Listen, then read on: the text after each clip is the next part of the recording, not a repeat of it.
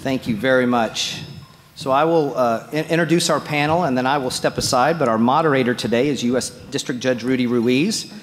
Judge Ruiz formerly served as a county and circuit judge in Miami before his appointment by President Donald Trump to the U.S. District Court for the Southern District of Florida in 2019. A hand for Judge Ruiz.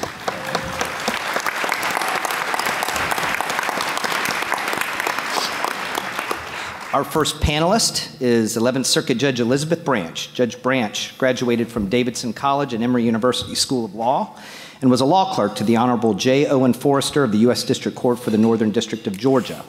Judge Branch held several key legal positions in the administration of President George W. Bush and had a successful law practice in the private sector. In September of 2012, Judge Branch was appointed to the Court of Appeals of Georgia, and in 2018, she was appointed by President Trump to the 11th Circuit Court of Appeals. Judge, thank you for being here today. Appreciate it. Our next panelist is 11th Circuit Judge Britt Grant. Judge Grant attended Wake Forest University and earned her law degree from Stanford Law School. Judge Grant served as a law clerk to then Judge Brett Kavanaugh of the U.S. Court of Appeals for the D.C. Circuit.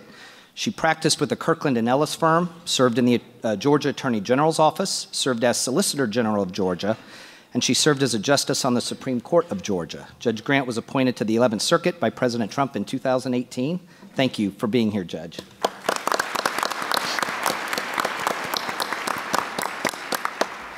Our next panelist is 11th Circuit Judge Barbara Lagoa. Judge Lagoa attended Florida International University and earned her law degree from Columbia University School of Law. Judge Lagoa has an extensive criminal and civil legal practice. She practiced at the Greenberg Traurig firm and later joined the U.S. Attorney's Office for the Southern District of Florida. In 2006, Judge Lagoa was appointed by Governor Jeb Bush to the 3rd District Court of Appeal.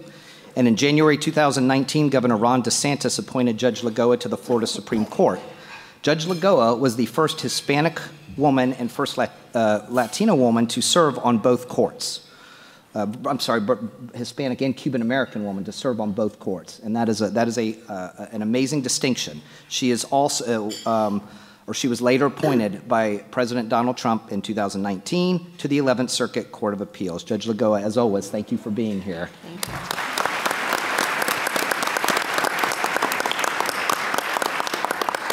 And last, but certainly not least, is Judge Robert Luck.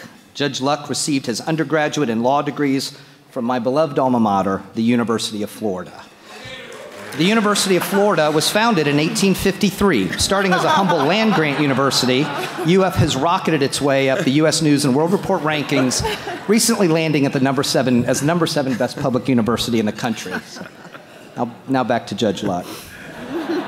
Way more impressive. Well, not yet. Boasting 3 national football titles, numerous SEC football championships, 3 Heisman Trophy winners, 2 back-to-back national basketball championships, 5 Final Four appearances, and numerous other SEC and national titles in other Division I sports, the University of Florida is a beacon of liberty, hope, and excellence to the world. And I dare say, if James Madison were here with us today, he'd tell you, nay, he would sing, "It's great to be a Florida Gator." Judge Luck served as a law clerk to the Honorable Ed Carnes of the 11th Circuit, and Judge Luck, like Judge Lagoa, worked at the Greenberg Traurig firm and in the U.S. Attorney's Office for the Southern District of Florida. Judge Luck was appointed to the 11th Circuit Court by Governor Rick Scott in 2013, and he was appointed to the 3rd DCA by Governor Scott in 2017. In January of 2019, Governor Ron DeSantis appointed Judge Luck to the Florida Supreme Court, and later in 2019, Justice Luck was appointed by President Donald Trump to the 11th Circuit. And just as a quick aside early, yesterday I ran into Judge Luck and I greeted him. I said, "Judge Luck, it is so great to see you, sir." And in his humble fashion, he said, "Tim, you don't need to call me Judge Luck. I've known you for a long time. You can still call me Justice Luck." So with that, it is my pleasure to turn the mic over to Judge Ruiz. Thank you.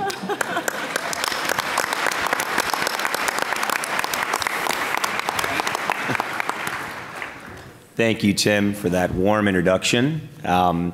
You know, the last time I think Tim and I shared a podium, we were celebrating the investiture of Justice Muniz and then Justice Luck. And today is equally special for me, and I know for everyone here, that we have our four newest members of the United States Court for the 11th Circuit Court of Appeals. And this is really a treat for us to speak with them today and get a little bit of their insight regarding not only their transition to the court, but also just a little bit of inside baseball, if you will, to get a sense of their approach to the law and what it's been like for them in this new, very important role. So I'd like to begin a little bit by speaking about each of their experiences coming onto the 11th Circuit. And as many of you heard, all four of our panelists have a state court experience, either in the intermediate appellate courts or in the Supreme Courts of their states, whether Florida or Georgia. And obviously, I know there are many valuable lessons they learned that they've taken with us now to their new positions on the 11th Circuit. And so my first question to all of you is, what have you taken from your experience on your intermediate or state Supreme Courts, and how has that helped you transition now to the 11th Circuit? Judge Branch? I guess I'll start. So I was on the Court of Appeals of Georgia, and just because this is mostly a Florida audience, what makes the Court of Appeals of Georgia different is it is statewide jurisdiction, and we have criminal and civil. There are some exceptions for the cases that will skip us and go directly to the Georgia Supreme Court. But we really do have a wide, a large, significant portion of the jurisdiction of all the cases that are coming up through the court system. But I think that one thing that definitely prepared me to go from the State Court of Appeals to the 11th Circuit is getting very comfortable with sitting on a panel of three. And I think Britt's experience is somewhat different, sitting on the state Supreme Court. But there's a dynamic that happens with three that doesn't happen with one, that doesn't happen with nine. And after 5.5 years on my old court, you sort of learn the nuances of how three people interact together, and how to get along when you can get along, and how not to get along when you're going to have to dissent. So I think that was a great training ground for moving to the federal bench. I think that's right. Obviously, as Judge Branch said, I had a different experience because on the Georgia Supreme Court, every single case and every single cert petition and every single habeas petition and every single everything, frankly, is decided by all nine of us. So I didn't have really any experience as a panel of three. It was appropriate then that my first set of arguments was en banc. And so as all of the judges on our court were getting ready to walk in, someone said, oh, wow, you know, this might be tough to figure out how to ask questions on an en banc hearing rather than an ordinary panel. I said, I've been fighting against, you know, 7 and 8 men for 1.5 years trying to figure out how to get some questions in. I don't think it's going to be an issue. So it was a great court to be on. And I think certainly working with other people is important on any appellate court. As a trial judge, you have the ability to make a decision and go with it. But on an appellate court, you typically have to persuade people to agree with you, whether it's at the outset or whether it's the way you want to put something in a particular opinion. There's a lot of interpersonal dynamic that becomes very important. And I think for me too, that's something that I really learned and honed while in the state Supreme Court. And actually, I'll add one thing. I know Judge Lagoa was about to get started, but I will add one more thing. I think sitting on a state appellate court gave me a real appreciation for the fact that state court judges should be and are in charge of making the law of their states. I have a great deference to my former colleagues, whether on the Georgia Court of Appeals or the Georgia Supreme Court. And I think as a federal judge, I think it would be easy to think, well, we know what we're doing too. But I think it's really important for us to have that understanding that the state courts have a really important and crucial role and a constitutional role to decide the law in their states, and for us to hang back as much as we possibly can in those areas. Well, I was fortunate enough to be on the state appellate courts for the last 14 years. First on the Third District Court of Appeal and on the Florida Supreme Court. And as Judge Branch indicated, when you're on the intermediate appellate court, you sit in panels of three. And so I feel like I'm, to some degree, back home at the 11th Circuit as I'm sitting now in panels of three. Now, the interesting thing is that when you sit in panels of three, there is a different dynamic because the panels change constantly, and you have to understand the nuances of the panel members that you're sitting with and how they approach a case. And so one of the new things will be getting to know the new members of the court that I've joined and learning how they approach cases. Because everyone has a different, you may reach the same result, but you may have a different approach on how you get there. And you have to be respectful to everyone's process.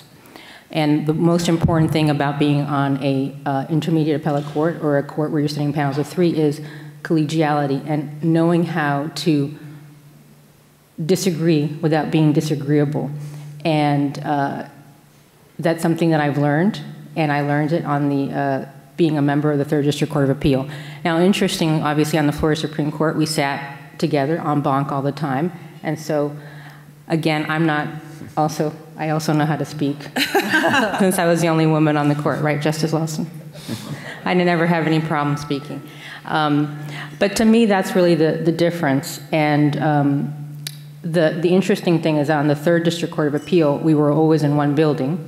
So all the judges, so we had court conferences and oral arguments in one building. And at the Florida Supreme Court, even though the justices could live in different parts of the state, all our business, whether it was court conference or oral arguments, were always in Tallahassee.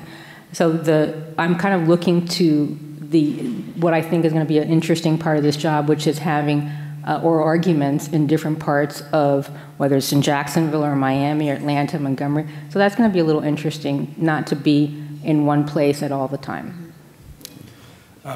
If I can, let me just echo the two things that my very distinguished and more experienced panel members have said. The first is about being on a collegial body. I think being on an appellate court before helps you to know how to be on a collegial body. And I feel blessed that I've had the opportunity to do that.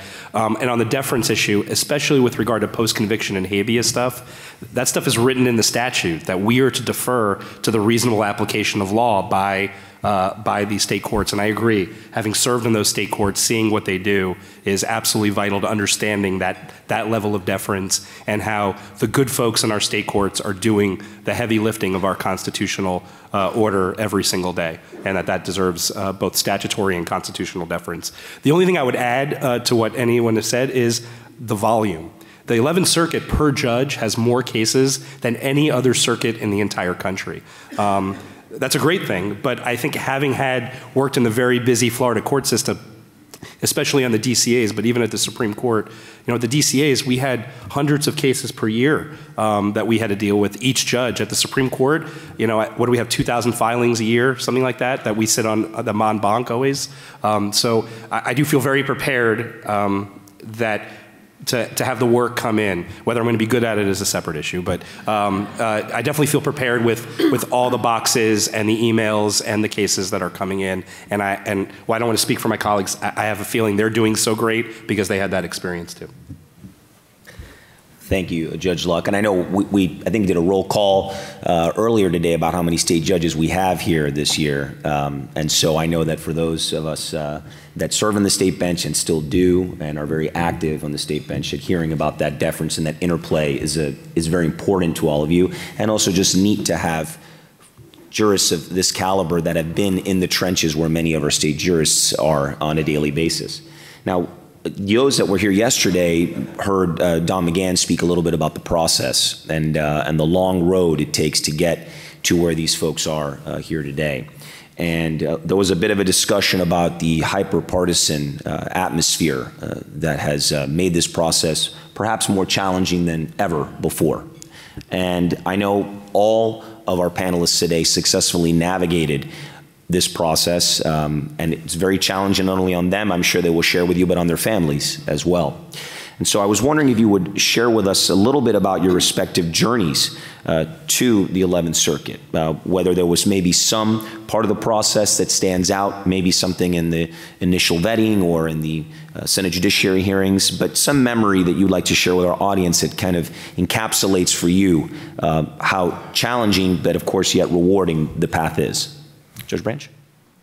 Really, all aspects of the process are challenging in different ways. And just to give you an idea a little bit about how what the different phases are, first you get called up and you have an interview at the White House, which I always like to tell people was probably one of the toughest interviews, well, was the toughest interview I've ever had. It's a room with multiple people, and I always say it was one of the meanest interviews. So you would give an answer, and usually as you've gone through your careers and you've gotten more senior, when you give an answer, people will smile back at you. There was none of that. It was, it was follow-up question. I'm looking at you, Judge Katsis, who was there. He said you passed. There you go. So that's the first thing that you're kind of thrown into that, and it bears no resemblance to anything you've ever gone through before. And then when you get the call, so it's, you go through these highs and lows, like it's the difficult process, and then something good happens. So you get the call that the president is going to nominate you, but first, you get to start filling out an FBI background form. And they said, okay, it's Friday afternoon, we're gonna need it on Monday. I turned it in, not Monday, but like the following Friday, because of everything that was asked of me. I had to gather a lot of information from my law firm, which just involved, they had to print every document I ever created in my entire existence at the law firm, and I had to look at every piece of paper to gather all of the information that was necessary. So it was kind of an excruciating process in and of itself. So you get done with that and you think, okay, well, and you have a day job. You're trying to do all of this while you're also doing whatever your day job is, which was for me on the Court of Appeals of Georgia. And so you turn that in and you think, okay, now I can relax a little bit. And they said, okay, well, we have a Senate Judiciary questionnaire we're gonna need you to start filling out. And you go through umpteen drafts of this. And every time you get an edit back, your shoulder's kind of sag because you're still pushing forward with that. And then you get it turned in. And you think, okay, now I really am gonna go back to my day job. And then you start this waiting game because, well, first of all, that is sent to the Senate, and then you start waiting for a Senate hearing date. And then they'll call you and say, maybe you'll go this Wednesday. So you get your family and friends lined up, you buy airline tickets, and they say, ooh, we've actually changed, we're moving it, and somebody else is gonna go on Wednesday, but maybe you'll go in 2 more weeks from now. So you just have this game where all of your family and friends are changing their airline tickets every single time. And then when you finally get the call that the hearing is gonna go forward, you start preparing for that, and you thought the interview at the White House was tough. Getting ready for a Senate hearing, it's not getting ready for a deposition, it's not like anything. A lot of sleepless nights getting ready for that. But I do have to say that every person in the White House and in the Department of Justice that helped me along the way was unbelievable, including Judge Katsis. But certainly I would be remiss if I didn't mention somebody who's here in the audience right now, Rob Luther, who really walked beside a lot of us throughout the whole process, and so many other people. Don McGahn was amazing, and everybody that worked with him. So then you get your Senate hearing and you survive that, more or less. And then you start waiting again. And again, you go back to your day job and you think that this is never, are you gonna get out of committee and what are the votes gonna be? And then you start waiting again. When is the vote gonna go to the full Senate? And I had come out of committee and we're just kind of hovering around, and Judge Billy Ray, who was my colleague on the Court of Appeals of Georgia, called me up yelling. And if you know Billy Ray, you know if Billy calls you, you aren't really sure if he's gonna tell you the truth. And so he called me and he goes, they're voting on you right now. I said, that's absurd. I mean, why would I not know that in advance? And I said, you are lying. And he's holding up his phone to his computer saying, turn on your computer right now. And so we watched the vote. And then all of a sudden you're sitting there and you realize, I just got confirmed by the Senate. And then it's just a process of navigating when is the president gonna sign the commission, and then when are you gonna get sworn in? But so that's sort of an overview of the process. And I think all of the phases of it were difficult but incredibly rewarding, and I just feel so blessed to have been chosen to go through that process and to have the opportunity to sit on this court now. Judge Branch has done such a marvelous job of describing the whole process that I'll only add a few things that stick out in my mind on a personal basis.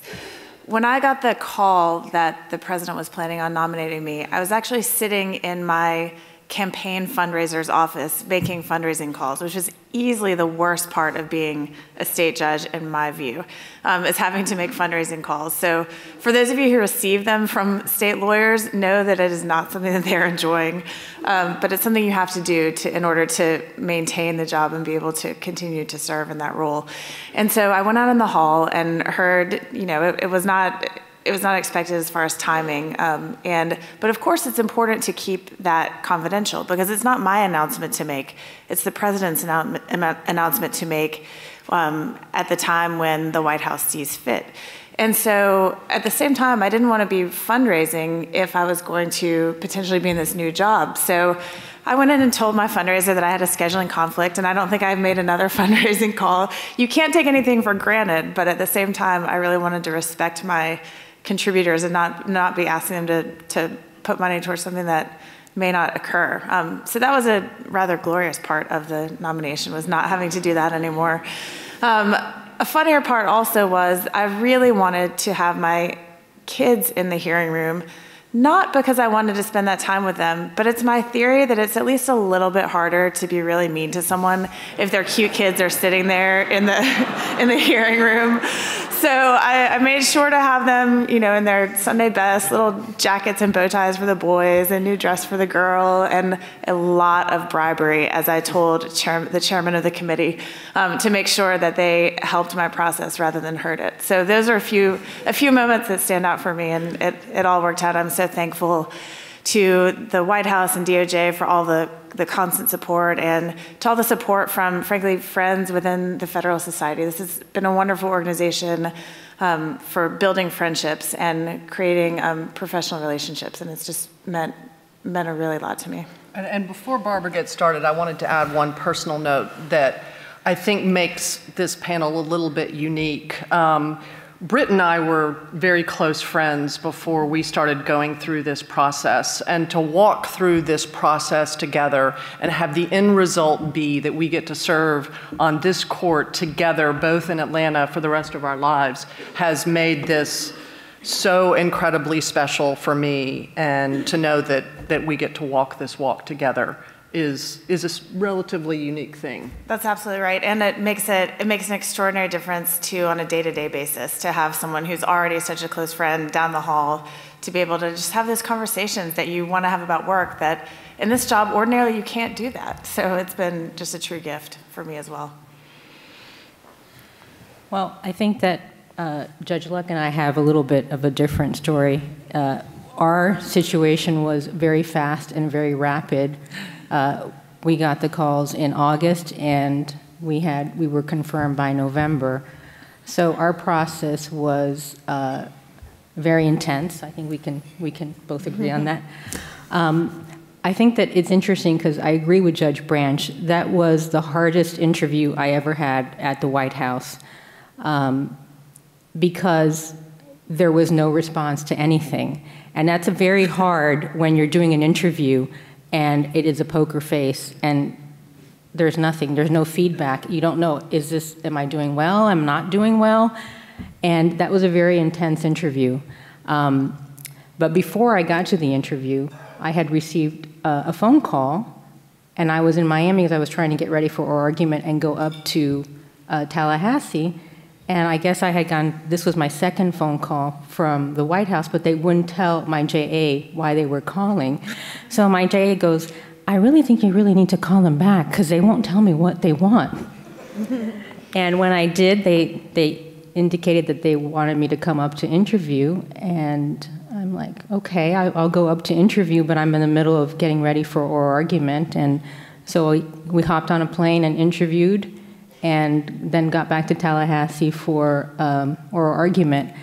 And that was a little interesting because then they said the president would like to nominate you and you need to have your FBI thing done yesterday.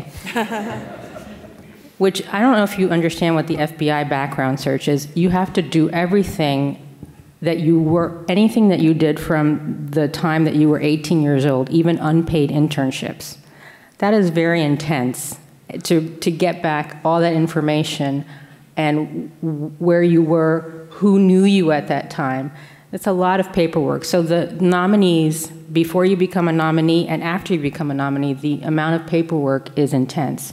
And getting ready also for the Senate questionnaire was also very intense.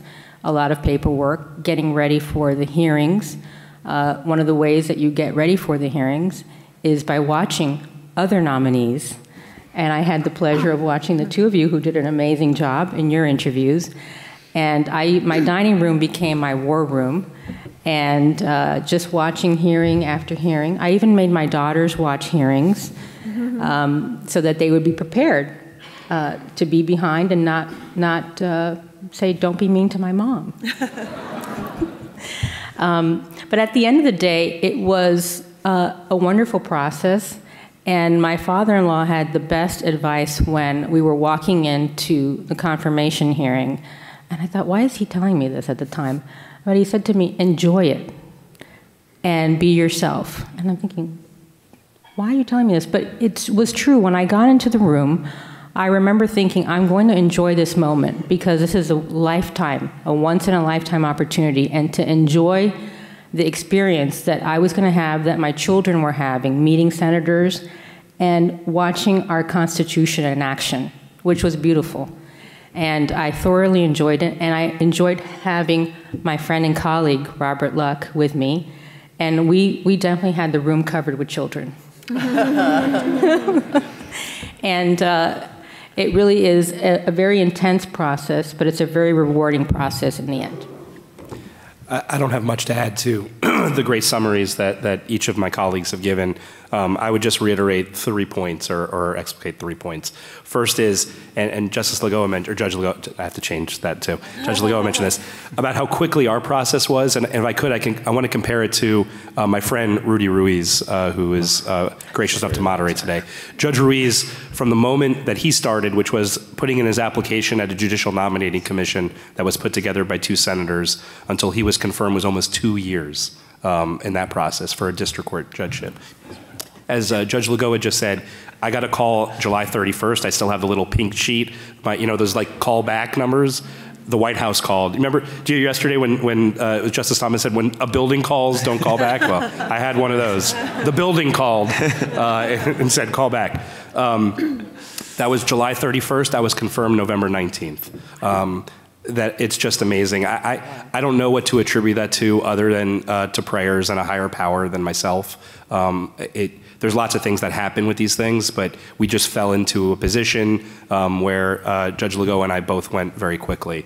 And I owe that to a lot of people, many in this room, many who I've thanked in person and will continue to thank for the rest of my life. Let me thank yet again the amazing woman sitting next to me, who I've traveled to the 3rd DCA with, traveled to the Supreme Court with, traveled here with, and I'll be next to you no matter where you go. Thank you. I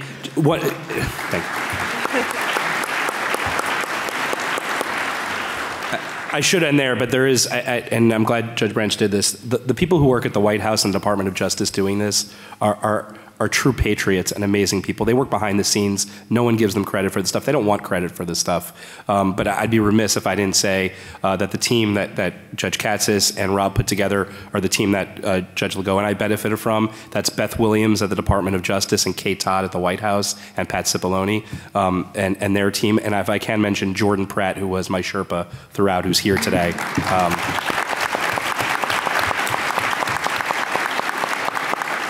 They make it possible, and I am I've told them, but I will tell them again. I am forever grateful for their help.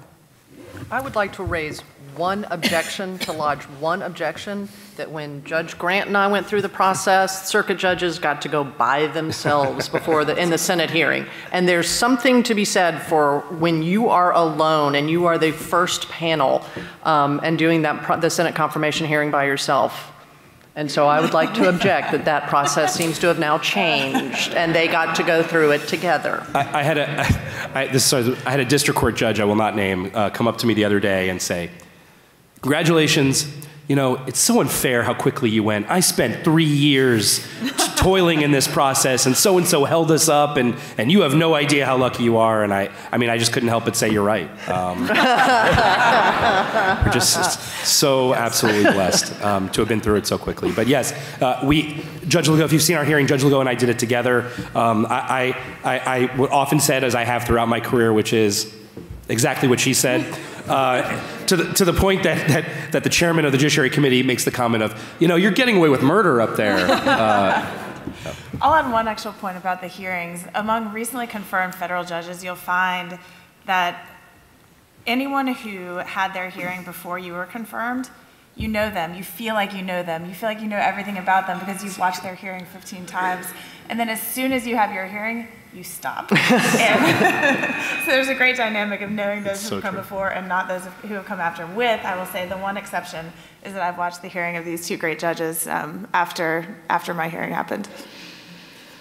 You know, I kind of mentioned that to Judge Grant. I was thinking the same thing when you were saying the video. You know, you watch so much, and I remember watching Judge Branch and Judge Grant go, and then you meet them, and you feel like you know them, right. Or they exist because you watch the tape over and over again. It's kind of like preparing for the Super Bowl or something. You know, you just keep watching a lot of film because you want to know how it's going to work. And every single one of them, if you haven't watched it, it's archived. If you're very bored, you can go watch all of their hearings. They all had wonderful experiences. I think, knowing how difficult the process is, they navigated about as best as possible. I think Justice Thomas said yesterday, it is political theater is the only way to describe the nature of these hearings. And all of them were able to navigate it. So I know for those of us on the district court level, we watched all of them go through it, and they did such an amazing job of handling some very difficult questions. And I will say, you all shared how you guys get to go, they now get to go in panels. The best thing about us is they always go before the district judges. So circuit judges, unfortunately, are the opening line of defense, and they take a lot of the heat. So by the time we get up there, the temperature's a little bit down. So we owe them a debt of gratitude, those of us on the district court, because by the time most senators are done with the circuit nominees, they tend to go to other things. So it's a lot easier road for us. And I will say that I feel at least Chad or Rob, some people smiled at the White House interview with me, but I think it's because district court, they were a lot more relaxed. I think it was a little tougher. It sounds like it was a tougher crowd. But I think all of you understand the one common thread between all the judges is it takes a village. And I can only echo what they said to everybody here that's been through the process, knows that we wouldn't do it without so many faces in this room that helped us navigate it. Now, I'd like to turn a little bit to your new job and a little bit about your process and how you approach cases. And I think, you know, for our audience, it would be interesting for them to understand a little bit about your approach. And so I'm curious if each of you could share a little bit about your preparation. In particular, we can speak on first, in writing opinions for the court. How do you prepare? Perhaps what role do your clerks play? What is kind of your process as you get ready to do something like that? Judge Branch? I think my process has really remained the same from coming from the Court of Appeals of Georgia to now, and it involves an incredible amount of preparation. And you, as lawyers and as judges, certainly know what that means. You're preparing the briefs. The lawyers are preparing the briefs and the record, and we're reviewing all of those in depth. I do work with my clerks on the cases.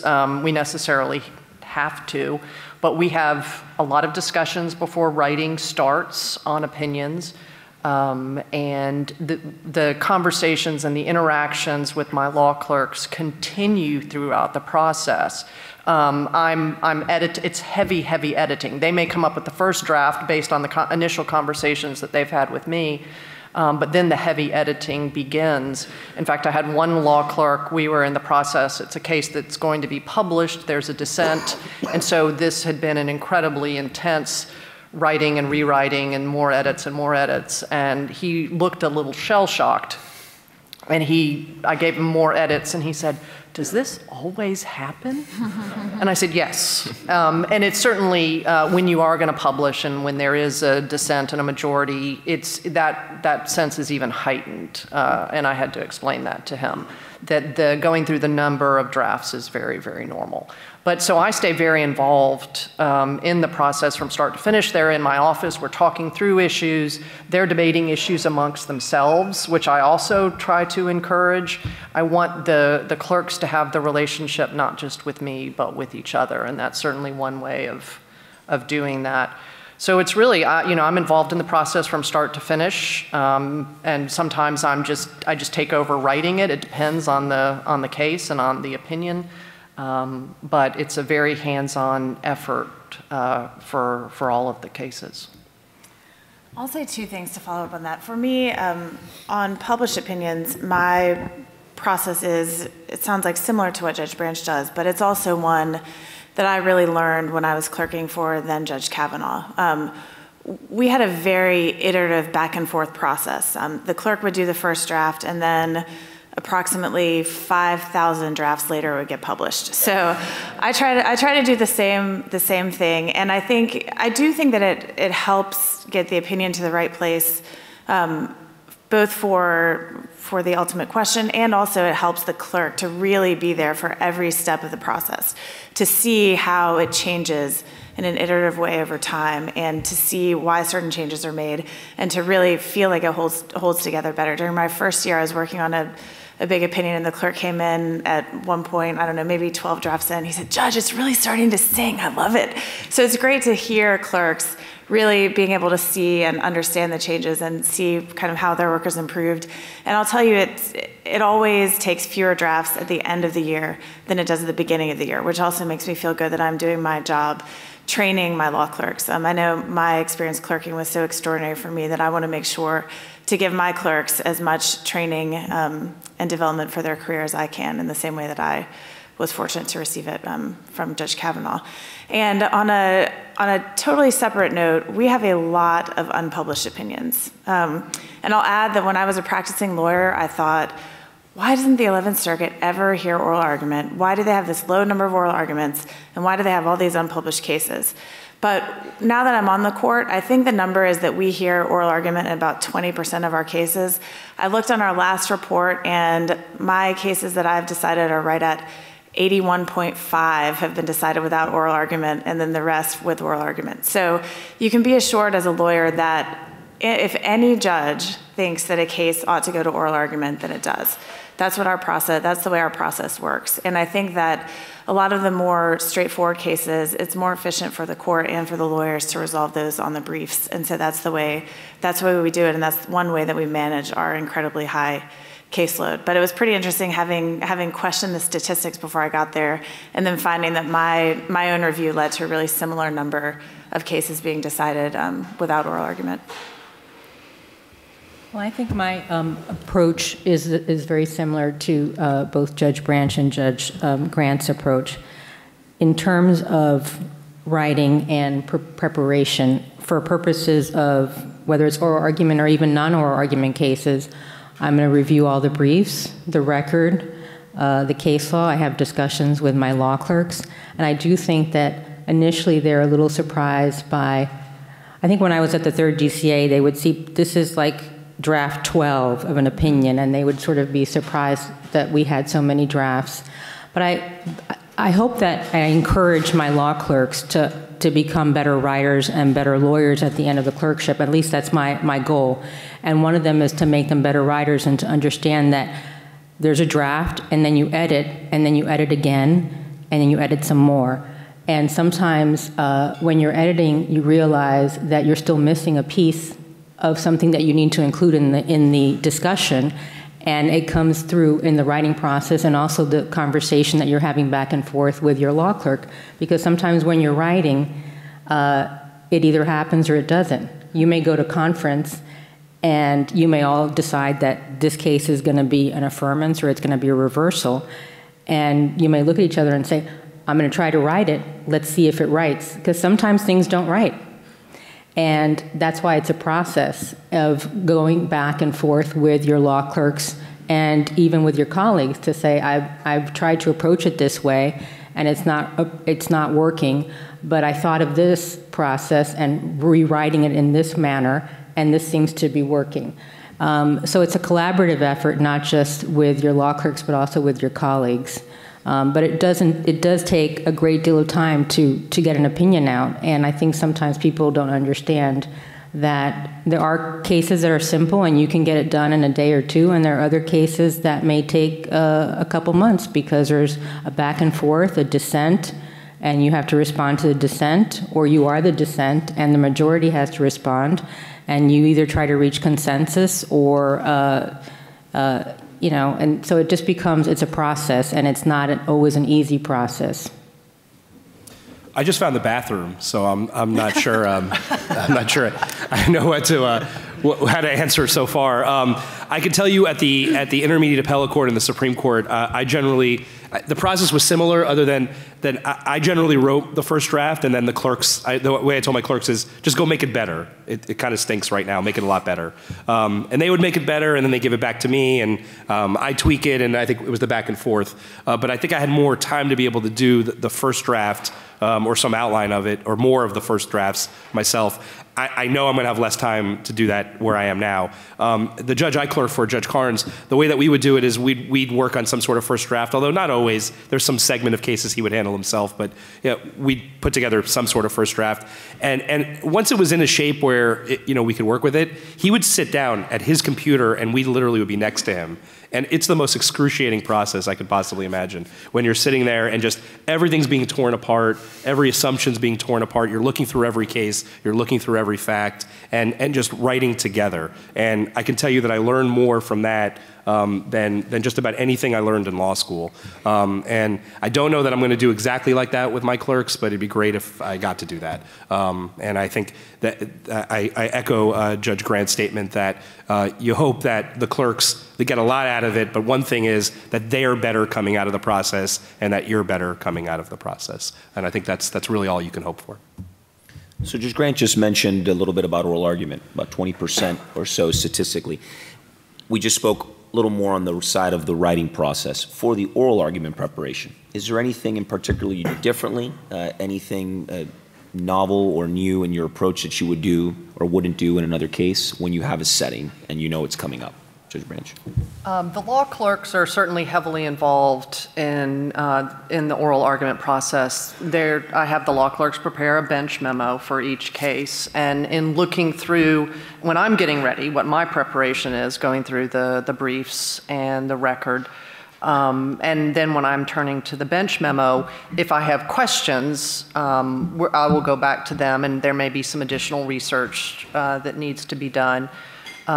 Fill in any holes that have come up that I see in the bench memo. And they all, my law clerks this year, I've noticed, have started having a lunch where they debate all of the oral argument cases after they've finished up the bench memo. And I've come in and they're having disagreements about certain issues. And so that is also helpful, and that's just on their own initiative. That's been helpful to see where those disagreements are. They might be points that I need to know about and be more prepared for before oral argument. But you know, there's an intense preparation that comes with oral argument. It's a much heavier preparation than it is with the non-oral argument cases. And then you can ratchet that up a notch when you talk about the cases that we're taking en banc. Each of these different areas is sort of its own animal, and the process differs a little bit. When I first got on the 11th Circuit, we had an en banc case pretty quickly after I got there that had been put in motion before I got there. And I asked, how many cases are we taking en banc? Is this a pretty frequent thing? Is this rare? And they said, oh, it's very unusual. Not anymore. Since Britt and I have been here, we have taken an extraordinary number of en banc cases, and I would imagine that trend continues. We shall see. I agree with that. I agree with that contention. I'll add, as far as oral argument preparation, it is a much deeper process, because you've got the time, and you really need to make sure that you know everything that you need to know about the case before those advocates get up there, both in order to have the information you need to decide at a conference and out of respect for the people who you know have been working really hard to get ready for that day in court to represent their client. I think it's really important for the judges to make sure that we've done our preparation so that everyone is ready for that. And I think I've seen that same ideal from all of my colleagues on the 11th Circuit. The clerks really do love the oral argument cases. They work on oral argument cases and non-oral argument cases. They sometimes forget that judges have, about 20 hours a week on other things. It seems like all we're doing is the cases with opinions, but the clerks love the oral argument cases. In my chambers, I let them choose which ones they'll work on. So they do what we call the NFL draft process. They each have a number for that round. First, number one picks the case first, 1, 2, 3, 4, 4, 3, 2, 1, et cetera, and on and on. And I can always tell, I don't let them divide the cases until a certain time before oral argument, because otherwise that would be all that they would do. And I said, you need to remember, the product of this office is not bench memos. I need you to work on other things. So it's always fun to hear them laughing and talking about the cases and debating which ones they're gonna pick. So that's a fun little aspect of life in chambers. Well, it's funny because I think we have that process. I don't know if my law clerks talk to your law clerks, but we do have a round pick like that now. But I did ask my clerks who work with me if they have any interest in particular, if they're interested in criminal law, if they're interested in habeas, so that I could try to give them those cases when they come in the door, if they have a particular interest. For purposes of oral argument, I agree. I think that a judge, whether you're on the 11th Circuit or you're even a trial court judge, your job is to be prepared when the lawyers come in. And it's your opportunity and your chance to speak to the attorneys. And so in order to be able to have a conversation with the attorneys, you need to know the record and understand what the issues are. And that does involve a great deal of work and preparation. And I've been doing that for the last 14 years, and I take it very seriously, because it is your responsibility as a judge to be very prepared when the lawyers walk in, because they're going to be prepared, and it's a disservice to them not to be prepared and to their clients. So our obligation is to be prepared, and the clerks understand that. And but they do think that bench memos are all that there is sometimes, but no, there's other work to be done as well. So luckily, I have not done oral argument yet. We're having oral argument coming up soon, and I'm looking forward to my first oral argument sitting as a member of the 11th Circuit. I mean, yeah, I just got on the court, so these things are going to change as I get better and learn the systems better. I can tell you how I did it in my past jobs, and I can tell you how the judge I worked for did it, and that I'd like to try to emulate. The way I describe it is it's a double-blind process. I have the clerks working on a bench memo similar to the ones described by my colleagues, but then I'm preparing myself. So I've read all the briefs, I've read every case cited, I've read all the relevant portions of the record, and then I've reached a tentative conclusion of my thoughts on the case, and only then do I read the bench memo, because I don't want to be tainted by what they did. And when I read it, sometimes the clerks have thoughts or have seen cases or have done something that I haven't quite thought of, and sometimes I just flat disagree with them. They just didn't see it and got it wrong. But that helps me to understand the case better, and it's a check on my process to make sure that I'm getting everything, that I'm seeing everything, that I didn't miss anything. So that's how I see the work with the clerks in terms of oral argument. And I agree with what everyone said is you have to be ready to go, because your colleagues are going to be ready to go in a collegial body. And it couldn't be less collegial if you got there and you were behind what they did. You didn't know, you hadn't read the cases, you hadn't looked at the record, you weren't prepared to make a decision on that day. That's a disservice to the attorneys and to your colleagues. So I think for all of us, oral argument really is when you set a case for oral argument, it's there, it's important, and it gives us the opportunity of we have to prepare. I'll just mention one thing that Judge Grant said. I'm much more dictatorial. I tell them what bench memos they're going to have. The reason is I want them to be spread even. So I spread even the criminal cases, I spread even the civil cases, and you find over time that some clerks are just better than others. And that way you can sort of calibrate things when you have there, and you learn that over time with clerks. But I agree with Judge Grant completely. Judge Carnes gave us a 2-week window before oral argument for bench memos. You couldn't look at them before the 2 weeks, and you had to be done in that 2 weeks. And those were a hell of a 2 weeks trying to get all those done in that time. I don't think I'm going to be quite, the window is going to be quite as tight, and I hear he doesn't do it quite as tightly anymore, but which is much more sane. Don't tell him I said that.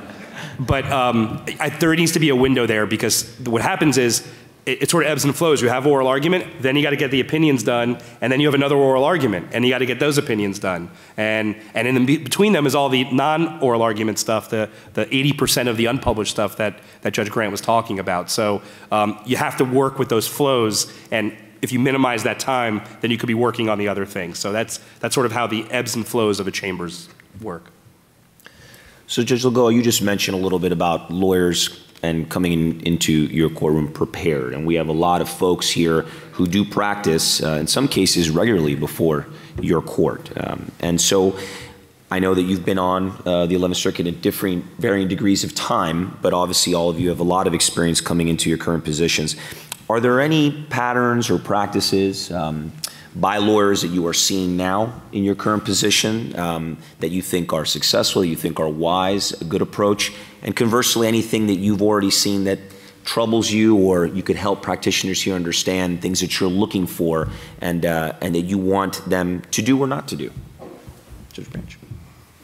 I think my answer is the same as on the 11th Circuit as it was when I was on the Court of Appeals of Georgia. First and foremost, just as we've talked about the intense preparation that goes in for all the judges before we walk into oral argument, I hope that goes without saying that the same needs to be happening on the part of the lawyers. And I would say 99.9% of the time that has happened. There have been times, and it was more in my old job that I ran into this a couple of times, where you can see a lack of preparation. Nerves, that's one thing, and I've seen people get upset during an oral argument when it's starting to go awry in a way that they have not seen it coming. That's a whole different thing too, but lack of preparation is, I think, the deadliest thing walking into an oral argument. Certainly in your briefs and in your presentation as lawyers to the court, accuracy above all else. You need to have the proper case citations. It needs to actually say what you say it says. If you're citing to the record, make sure that actually you haven't just gone a little bit astray and been too strong on what you think this deposition transcript shows.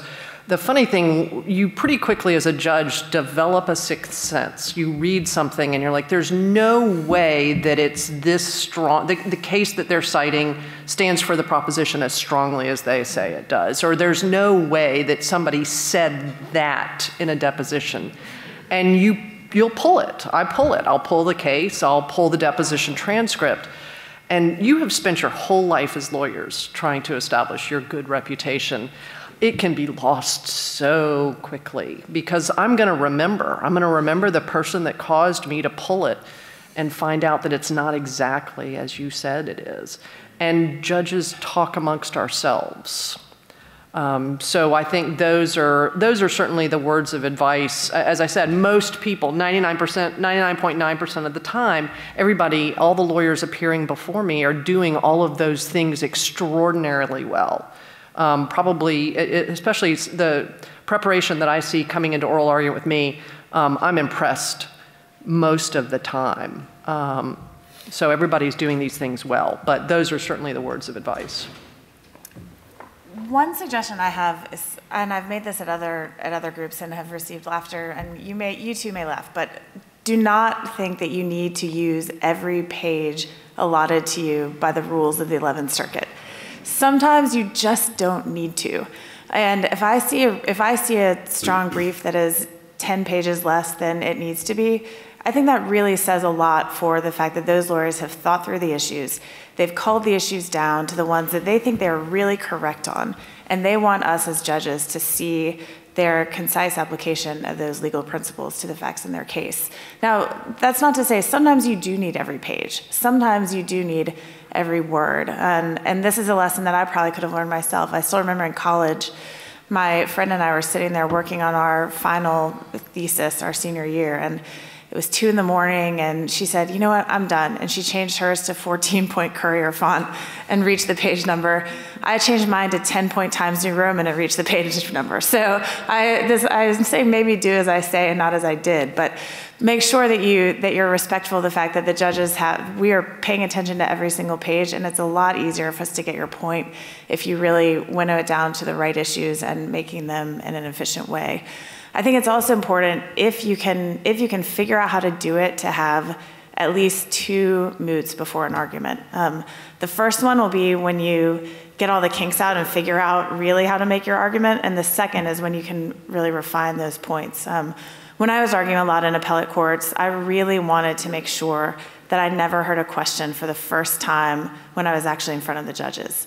And that's a luxury that's sometimes hard to achieve, but I think it helps so much, and it really helps the judges to see that you've thought through your case and have answered even some of the more off-the-wall questions. Everyone thinks about a case differently, and so it's great to hear from lawyers other than you who haven't been focused on it day by day and night by night like you have before you're up there. Well, I agree with everything that's been said by Judges Branch and Judge Grant. One of the things that I did want to say is at the Third District Court of Appeals, sometimes we would ask the parties to be prepared to address a certain case or be prepared to discuss something. If a court sends you an order asking you to be prepared to discuss something, you should be prepared to discuss that case and that issue. And you'd be surprised to know that some parties were not necessarily prepared to discuss the case or the issue after receiving something from the court. I also can't stress enough what Judge Branch said about professionalism and reputation. It is something that can be easily lost. And when the court asks a question saying, maybe I misread the record, but I understood the record to say X. If a judge is asking that question, they've read the record. And it's really important for attorneys to remember that they are also officers of the court and they have an obligation to be forthright. And I understand that that could be difficult in terms of you're maybe conceding a point for a client, but it's important to do so because you are officers of the court. And I can't stress that enough. You really need to be accurate with what you represent to the court, whether it's a case or the record. Additionally, I think it comes with experience, but you don't also have to use all your time at oral argument. Mm-hmm. And I know that sometimes that's hard to do because clients are paying a lot of money for you to argue a case, but sometimes you don't need mm-hmm. all the time that's been allotted to you. And you can just ask the court after you make your presentation, if the court has any questions, I will sit down and rest on my briefs. I know that's difficult to do, but sometimes if the court, we're not shy people. So if we have questions, we will ask you questions. And if there are no further questions, then I think it's okay to sit down and not take up all the time. And to Barbara's point real quick, you can tell by our body language. There's a point at which all of a sudden you'll see all the judges kind of lean back. And we're just standing like that. And I've had a couple of people who've said, and you can see their posture changes like this, and they go, so I know I have 8 minutes left, but unless you have any other questions, I'm going to sit down. And we're all like, okay. I'm going to give one silly thing and one substantive thing. And again, in part, I've been there for like 3 seconds. So this is just the silly and one substantive thing I've seen, at least on the briefs that I've read on the 11th Circuit so far. One is we do everything on paper, believe it or not. I'm amazed that nothing has changed since I clerked. Not a single thing has changed in however many years it's been. And by that, I mean, so there's still, as everyone knows, there's the red brief, there's the blue brief, there's the gray brief. And everyone has those binding machines. if you're an attorney and you get one of those and you're sending it to the court, just test the pages to see if they actually move there. Believe it or not, I spend a lot of time, I end up unbinding a lot of these things because it's impossible to turn the pages in any way that would help me to manipulate it. The best ones are those that are sort of like, that are like spiral bound, where you can sort of put it on the back and the front. So just a little silly tip, but believe it or not, you're gonna make your judge really happy if you can go and do it that way, because you spend a lot of time with those briefs. They're my best friends. The substantive thing is this. I'm amazed at how much assumptions are made in briefs. So parties tend to make the, you know your case so well. This especially applies if you're the trial lawyer litigating the case on appeal. You know your case so well that you make assumptions about the facts and the law that you know so well. But I, as the judge, am the first time I'm ever seeing this is reading your brief. And so I don't know step 1, 2, and 3 before you get to 5, 6, and 7. Tell me step 1, 2, and 3 before you get to 5, 6, and 7. And same thing with the law. Walk me through it. Don't just get to the, this is wrong because of this case. Walk me through exactly why, from this is the statute that we have. These are how, if there's precedent interpreting that statute, this is how it's been interpreted. If not, this is what it means. And here is why, as applied to the facts of this case, this is right or wrong. And I'm just amazed at how rarely you get to see that sort of level of clarity and thinking. Think about the best opinions you've ever read. They're so clear. You look at them like, it's obvious. And you want to aim to write that way. None of us get there, we all try. But try to, that's the aim that you have. And I think that's gonna help you to win your case over your opponent.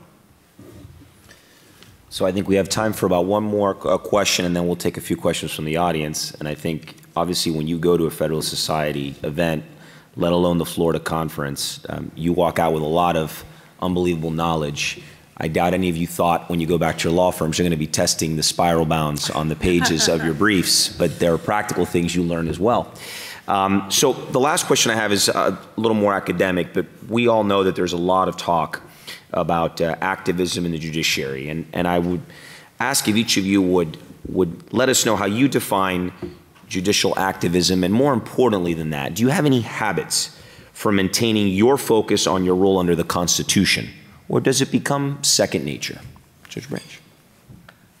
The way I would define judicial activism is when you're a judge and you decide that this is the outcome you want, and then you walk the opinion backwards to make sure that you reach that result. I'm trying to think if there are any particular habits that I have to avoid that. Certainly the very basic things, a lot of which have been discussed at this conference, that we're, and I think Justice Warren earlier this morning said it well, we're just trying to reach the right result. So that, if that's your approach, you're necessarily staying pretty far away from judicial activism. And the other way that you're kept away from any kind of outcome-determined result is you're, as a judge, you are issuing opinions that you wish you didn't have to issue. Heck, if you Google me from my time on my last court, there was an opinion that I had issued that had a relatively scathing dissent, and it was all in the press, and it was about an upskirting issue. And it's always not the best thing in the world as a female judge to be known as the upskirting judge. But it was a very difficult, it was a statutory interpretation issue, and I made it clear in the opinion, this is not, and when we were ending, we ended up reversing his conviction. He was taking photographs under a woman's skirt in a grocery store, and it was an old statute where really the statute hadn't caught up with technology. And I made it very clear in the opinion, and everything I'm telling you is in the opinion, very clear that this is not my favorite thing in the whole wide world to do at all. And said, you know, this is not my place to recraft the statute to reach the result that I would like, and urged the legislature to fix it, which the Georgia legislature, as soon as they came back into session, fixed it.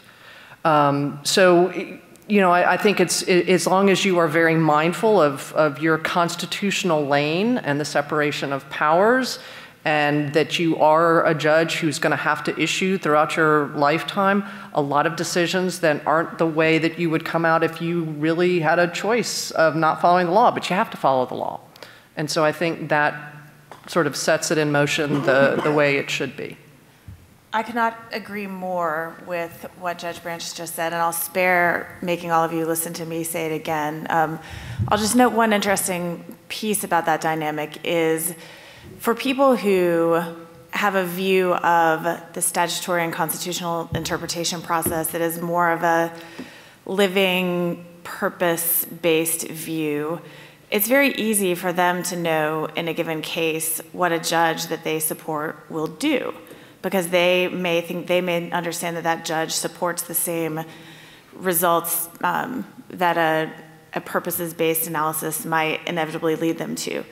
It's sometimes a lot harder for someone who has a textualist or originalist philosophy that they seek in judges that they support to really know what that judge is going to do, or maybe they know it, but they may not always like the result in a given case. So hopefully you know what a textualist will do in a situation, which is interpret the text and explain in the judicial opinion what that statute says or what that constitutional provision says.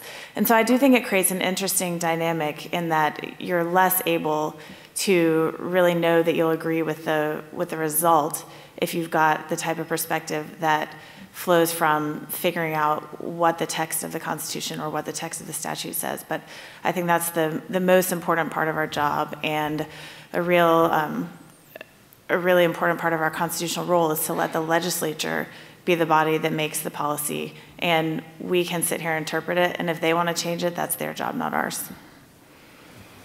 Well, there's not much that I can add to what both of you have said, but the truth is that when, and I think everyone here has reached opinions where they don't agree with the result, but it is what the law requires. And I think that that's important because it teaches humility and it teaches you to understand what your proper role is in the structure and the separation of powers and the limitation of the judicial branch.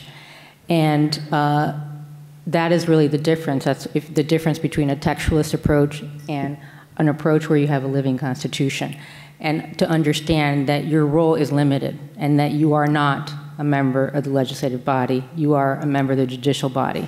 And it's sometimes difficult to do, but that's when you know that when you're not necessarily agreeing and you're issuing an opinion and you're compelled, this is the result that is compelled, that's when you know that you are not a judicial activist. I completely agree with the definition of judicial activism given by Judge Branch. If you ever want to hear a great discussion of it, watch Judge Lagoa at her confirmation hearing answer that very question about what is judicial activism. It was a textbook answer, and one that I completely agreed with then and now. With regard to tips, here's mine that I always do. Start at the beginning. Think about every Supreme Court opinion that you love. They start, so take like a Fifth Amendment Miranda sort of case. They don't start with Miranda. They don't say, in Miranda, we held this. They start with the language of the Fifth Amendment. Everyone knows what it is, everyone understands it, but they actually open up the Constitution and they write it in there. And then they go to what the language meant and if there is precedent on point about that. And that's the check that we can do for ourselves. Start with the statute.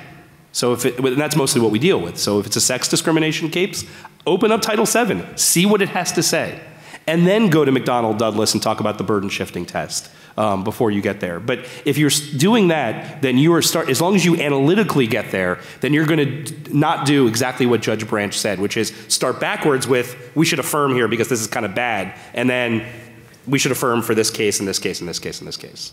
So if you analytically do it that way, that's my tip for how we could all be consistent as best as we possibly can and have the fight that Judge Pryor talked about today, have the fight on textual terms. Well, at this time, I think we have a few minutes for some questions. I think we have one microphone here. No more questions from Judge Katsis, please. Sure, come on up, we can get you. I can actually project There we go. One question for the panel. Having clerked in an appellate court before, I know that even if judges are in agreement on a case, it's rare that they would have written the same decision that another judge had written. And I wondered, you all may be different, I doubt that's the case, but I wondered if you could maybe share with us what is kind of the decision point when you're looking at something to decide, do we just agree, do we concur, you know, do we just say, I you know, a very short paragraph, when you go through to decide when you actually write something different from the majority? Well, Judge Branch or Judge Luck, go ahead. No, please. Order. No, please. For me, I think, as we've all said, it's very important. Collegiality is very important, and so if there's a way to get to yes, then I think sometimes a judge will take out a particular part of the opinion that maybe it was more their gloss and less what a different judge would think about. For me, though, if I disagree substantively with a legal analysis, it's not something that I'm going to be able to join. And so I think that's really where the rubber meets the road in terms of determining whether I can join or not. If someone says something a little bit differently than I would have, then maybe I first get them to try to change their phrasing. But as long as the actual analysis is consistent with what I think, then I think that's part of the give and take. Of course, we're not all going to write everything the same. But if there's something that I believe is incorrect under the law, then that's when I'm going to be forced to write a dissent, or sometimes a partial dissent and partial concurrence. Judge Luck, you wanted to add something? Yeah, I agree with that completely. There's two aspects to this. One is, to me, I've always judged it as, is it wrong? There are things that are said that aren't necessarily wrong, but I either might not say it that way, or, you know, I can live with that. It's not going to do damage to the law in any way. That's there. If it's wrong, there's no way you can agree to that. The second component of that is the collegiality element, and that is having a good enough working relationship with your court, with your colleagues, to be able to say, hey, listen, this is a great 50-page opinion you put. I agree with 49 pages of it. There's this one page with a few facts and a few things here that I think are a little off. Would you mind stating it this way, or looking at it this way, or taking a look at this case, or citing it this way, or something like that? And I have to tell you, my experience has been almost uniformly that every colleague is receptive to that kind of thing, because we all are in it to get to yes, to get to the right answer.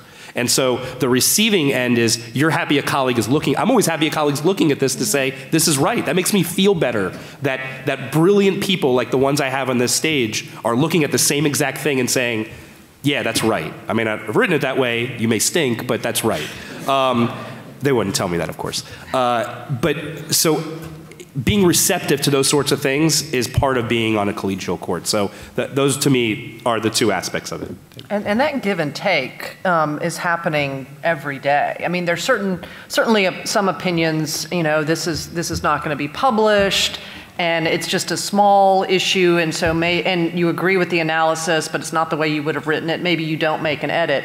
And if it's published, so maybe that ratchets up what you're going to push back on.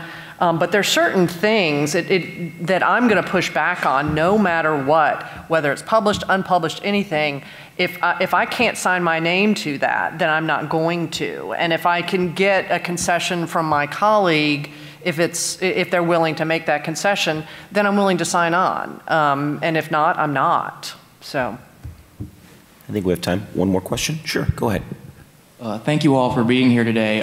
Earlier in the discussion, I believe one of you mentioned that the 11th Circuit is on a per-judge basis, one of the busiest in the country. And to my understanding, one of the reasons it's been so successful in putting out decisions at a rate higher than comparably busy courts is because you've been very good with having judges from out of circuit and district judges sit by designation. But I wonder if I could get your thoughts on the future of the court. As the population of states like Florida, Georgia, Alabama grows, do you think ultimately there will have to be more judges to handle the load, or do you think that through techniques like having other judges sit by designation, you can sort of continue to manage the load? Go ahead, Judge Branch. Well, I was going to say, I think one thing that is great to manage the load is the incredible and very active judges who have chosen to go senior and give us incredible new colleagues like these. Essentially, we've added two judges to the court based on the workload that the judges that they whose slots that they have filled. The workload that those two gentlemen plan to still do. And so I think in the short term especially we're very fortunate, and we've developed lots of ways to deal with the workload, and it certainly is busy, but I think it's manageable. So I don't think that I'm certainly not anticipating an addition in judges anytime soon. I will add that one way that we manage that workload is by, again, having so many unpublished decisions. And I'll offer a pro tip here for those of you lucky enough to be in the room and hear me say, our rules are really followed. Unpublished opinions are not binding precedent. And so I know it can be really exciting when you find that great unpublished case that's exactly like yours and you want to have 3 pages about it in the brief. And that's fine, but just know that published cases are precedential and unpublished cases are not, and you know, consider that as you're drafting and thinking up your very best arguments. And I will add to that, I'm not offering up any commentary about our court and future needs or things that we don't need as far as adding or not adding judges. I'm not going to offer any opinion on that. And I do want to reiterate that I'm so grateful every day for the number of senior judges that we have and that they're willing to take as much of the workload as they do. And it's hard to imagine our court without them. But I will say, when I was on the Court of Appeals of Georgia, when I first started, we were a court of 12, which is exactly what the 11th Circuit is. And we expanded to 15. So I actually got to go through that firsthand and experience both a court, an intermediate appellate court of 12 and an intermediate appellate court of 15. There are pros and cons to an expansion of a court. One of the issues that made it difficult for us, and this was just a facility issue, was where do you put the judges? And so we actually ended up in the same, there's a sort of complex of 3 buildings that are joined together, and we had to move the new panel that we added over to the new building. And what's odd is that was actually, that decreased some collegiality, because I never went over to the new space. And so I always thought, oh, they're over in the other building. Now in the 11th Circuit, I'm like, wow, you're in another state. And so that has taken some getting used to. And it's funny, now I look back on my old court and say, wow, they were really closer than I thought they were. So expansion of courts brings its challenges. I will tell you that debate, if you look at the history of the 11th Circuit, that debate has been going on since the founding of the 11th Circuit. I can tell you statistically, there was 12 when Florida was, what were we in 1979, 1980, 81? 10 million people. It was 12 when we doubled that size, and it's 12 now. That's true for Georgia, which has grown leaps and bounds, and it's true of Alabama, which continues to grow. And somehow we've been able to deal with that. I agree. I mean, I'm not here to offer an opinion on whether it should or shouldn't expand. Again, I just found the bathroom the other day. So what I can tell you is the court, at least when I was clerking, seemed to operate well. From what I can tell in the months that I've been there, seems to operate very well. And we are very blessed with the number of senior judges we have. I do think as a trend, you will likely see less visiting judges from outside the circuit now than you will there. I think there's a product of a few different things, but I think you will see less visiting judges in the future. We had one more question. Yeah, sure, absolutely, sir. Go ahead. Thank you. This isn't really a question. It is just, as president of the society, I just wanted to thank everyone here. Thank this panel, but thank everyone here, especially the people who've been organizing this conference, because this is the largest conference we've had outside of our national convention. And Florida, 15 to 20 years ago, we were not terribly strong in this state. It's become incredibly strong, incredibly effective, done so many of the things we want to do. And it's because of the hard work of people like Jesse and Jason, but also so many of you who are running our chapters in the various cities in Florida. There are about 8 or 9 major cities in Florida, as best I can tell. They all seem to have active chapters. So many of you are involved in the chapters in one way or another. I just want, on the behalf of the National Office, to express thank you to all of you for a wonderful conference and for wonderful activity here. Thank you.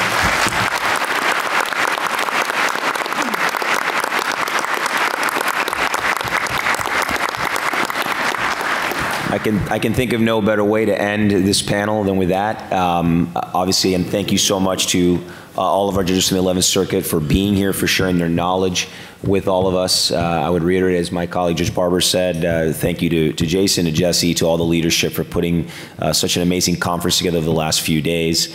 This has really been a treat for all of us to be able to share time with our newest judges on the 11th Circuit. And with that, we're adjourned. Thank you.